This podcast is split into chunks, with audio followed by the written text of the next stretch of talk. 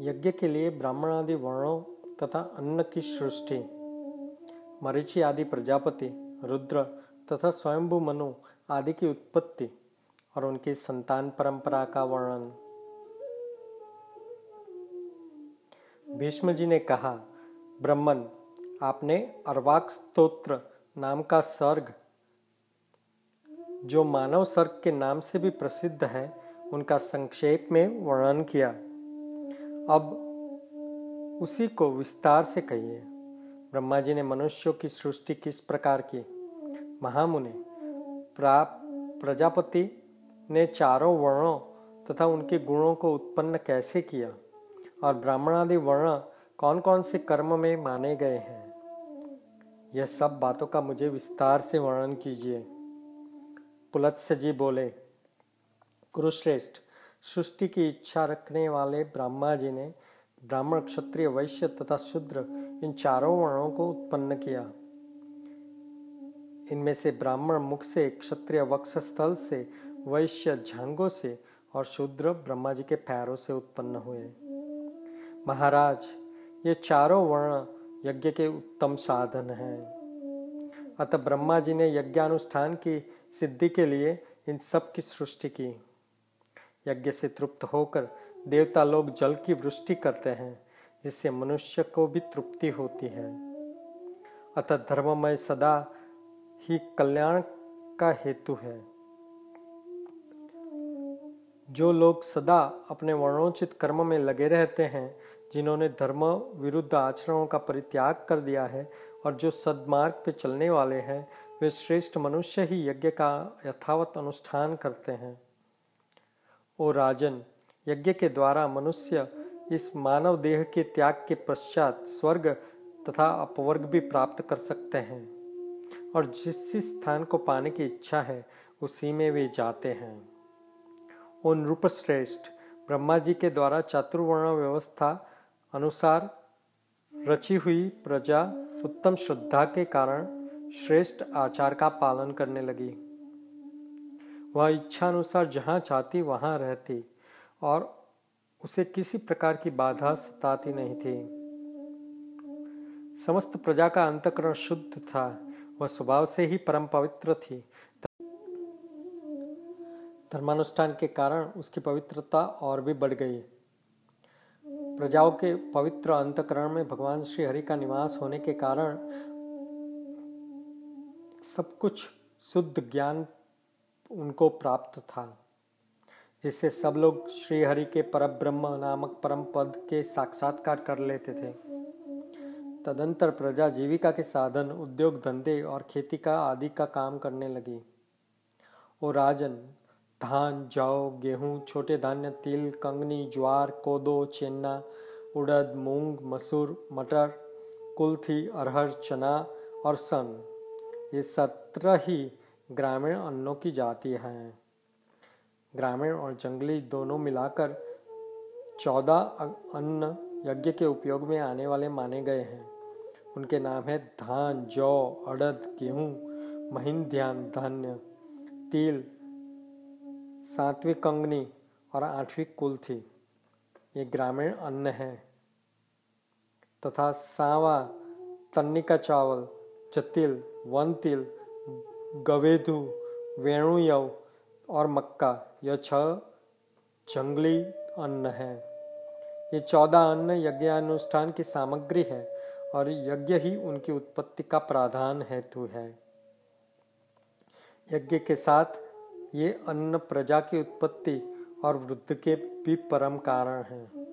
इसलिए यही लोक तथा परलोक के ज्ञाता विद्वान पुरुष उन इनों के द्वारा यज्ञों का अनुष्ठान करते हैं। उन नृपश्रेष्ठ प्रतिदिन किया जाने वाला यज्ञानुष्ठान मनुष्यों का परम उपकारक तथा उन्हें शांति प्रदान करने वाला होता है। कृषि आदि जीविका के साधनों के सिद्ध हो जाने पर प्रजापति ने प्रजा के स्थान और गुणों के अनुसार धर्म मर्यादा की स्थापना की। फिर वर्ण और आश्रमों के पृथक पृथक धर्म निश्चित किए। तथा सर्व स्वधर्म का, का भली पालन करने वाले सभी वर्णों के लिए पुण्यमयी लौकिक लोकों की रचना की। योगियों को अमृत स्वरूप ब्रह्म धाम की प्राप्ति होती है जो परम पद माना गया है। जो योगी सदा एकांत में रहकर यत्नपूर्वक ध्यान में लगे रहते हैं उन्हें वह उत्कृष्ट पद माल प्राप्त होता है। जिसको ज्ञानी जन ही साक्षात्कार कर पाते हैं। ता मिश्र अंधांता मिश्र, महारोरव, रौरव, घोर असी असिप्रतवन, कालसूत्र और अविर्चमान आदि जो नरक है, वे वेदों की निंदा, यज्ञों का उच्छेद और अपने धर्म का परित्याग करने वाले पुरुषों का स्थान माना गया है। ब्रह्मा जी ने पहले मन के संकल्प से ही चराचर प्राणियों की सृष्टि की। किंतु जब इस प्रकार उनकी सारी प्रजा, पुत्र, पौत्र आदि कर्म से, क्रम से अधिक न बढ़ सकी, तब उन्होंने अपने ही सदृश्य अन्य मानस पुत्रों का जन्म किया। उनके नाम थे भृगु, पुलह, क्रतु, अंगिरा, मरीचि, दक्ष, अत्रि और वशिष्ठ। पुराण में ये नौ ब्रह्मा निश्चित किए गए हैं।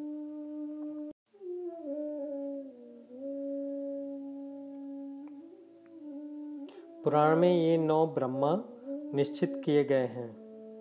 इन भृगु आदि के पहले ही जिन सनंद आदि पुत्रों का ब्रह्मा ने जन्म दिया था उनके मन में पुत्र उत्पन्न करने की इच्छा नहीं हुई। इसलिए वह सृष्टि की रचना के कार्य में नहीं फंसे। उन सबको स्वभावतः विज्ञान की प्राप्ति हो गई थी। वे मात्सर्य आदि दोषों के से रहित और वीतराग थे। इस प्रकार संसार की सृष्टि के कार्य से पहले ही उदासीन हो जाने पर महात्मा ब्रह्मा जी को महान क्रोध हुआ। उनके भोहे तन गए और ललाट से क्रोध उत्पन्न हुआ। उसी समय उनके ललाट से मध्या का मध्याहन कालीन सूर्य के समान तेजस्वी रुद्र उत्पन्न हुए। उनका आधा शरीर स्त्री का था और आधा पुरुष का था। वे बड़े प्रचंड प्रचंड थे। उनका शरीर बड़ा विशालकाय था। तब ब्रह्मा जी ने उन्हें यह आदेश दिया कि तुम अपने शरीर के दो भाग करो। वहाँ से अंतर ध्यान हो गए। उनके ऐसा कहने पर रुद्र ने अपने शरीर के स्त्री तथा पुरुष रूप दोनों भागों को पृथक पृथक कर दिया और फिर पुरुष भाग को ग्यारह रूप में विभक्त कर दिया। इसी प्रकार स्त्री भाग को भी उन्होंने रूपों में प्रकट किया। स्त्री और पुरुष दोनों भागों के भिन्न भिन्न रूप सौम्य, क्रूर, शांत, श्याम और गौर आदि नाना प्रकार के थे। तत्पश्चात ब्रह्मा जी ने अपने से उत्पन्न हुए अपने ही स्वरूप भूत स्वयंभू को प्रजापालन के लिए प्रथम मनु बनाया। स्वयंभू मनु ने शत्रुपा नाम की स्त्री को जो तपस्या के कारण पाप रहित थी, अपनी पत्नी के रूप में स्वीकार किया। देवी शत्रुपा ने स्वयंभू मनु से दो पुत्र और दो कन्याओं को जन्म दिया। पुत्रों के नाम थे प्रियव्रत और उत्थानपाद। तथा कन्याओं के नाम थे प्रसूति और आकुति। मनु ने प्रसूति का विवाह, दक्ष के साथ और आकुति का विवाह विवाह रुचि प्रजापति के साथ कर दिया।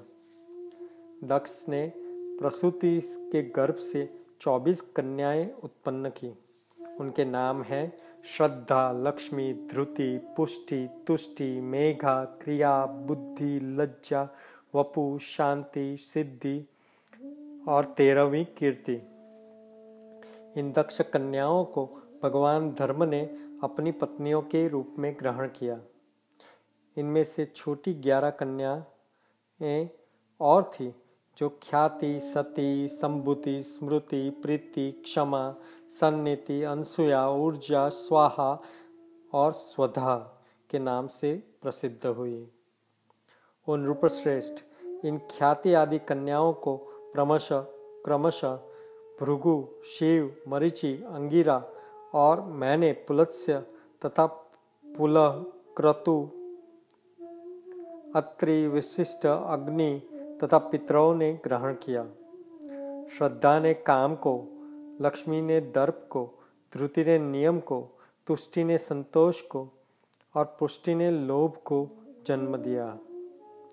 मेघा मेघा ने श्रुत को, क्रिया ने दंड को, नय ने विनय को, बुद्धि ने बोध को, लज्जा ने विनय को, वपु ने अपने पुत्र, व्यवसाय को शांति ने क्षेम को, सिद्धि ने सुख को और कीर्ति ने यश को उत्पन्न किया।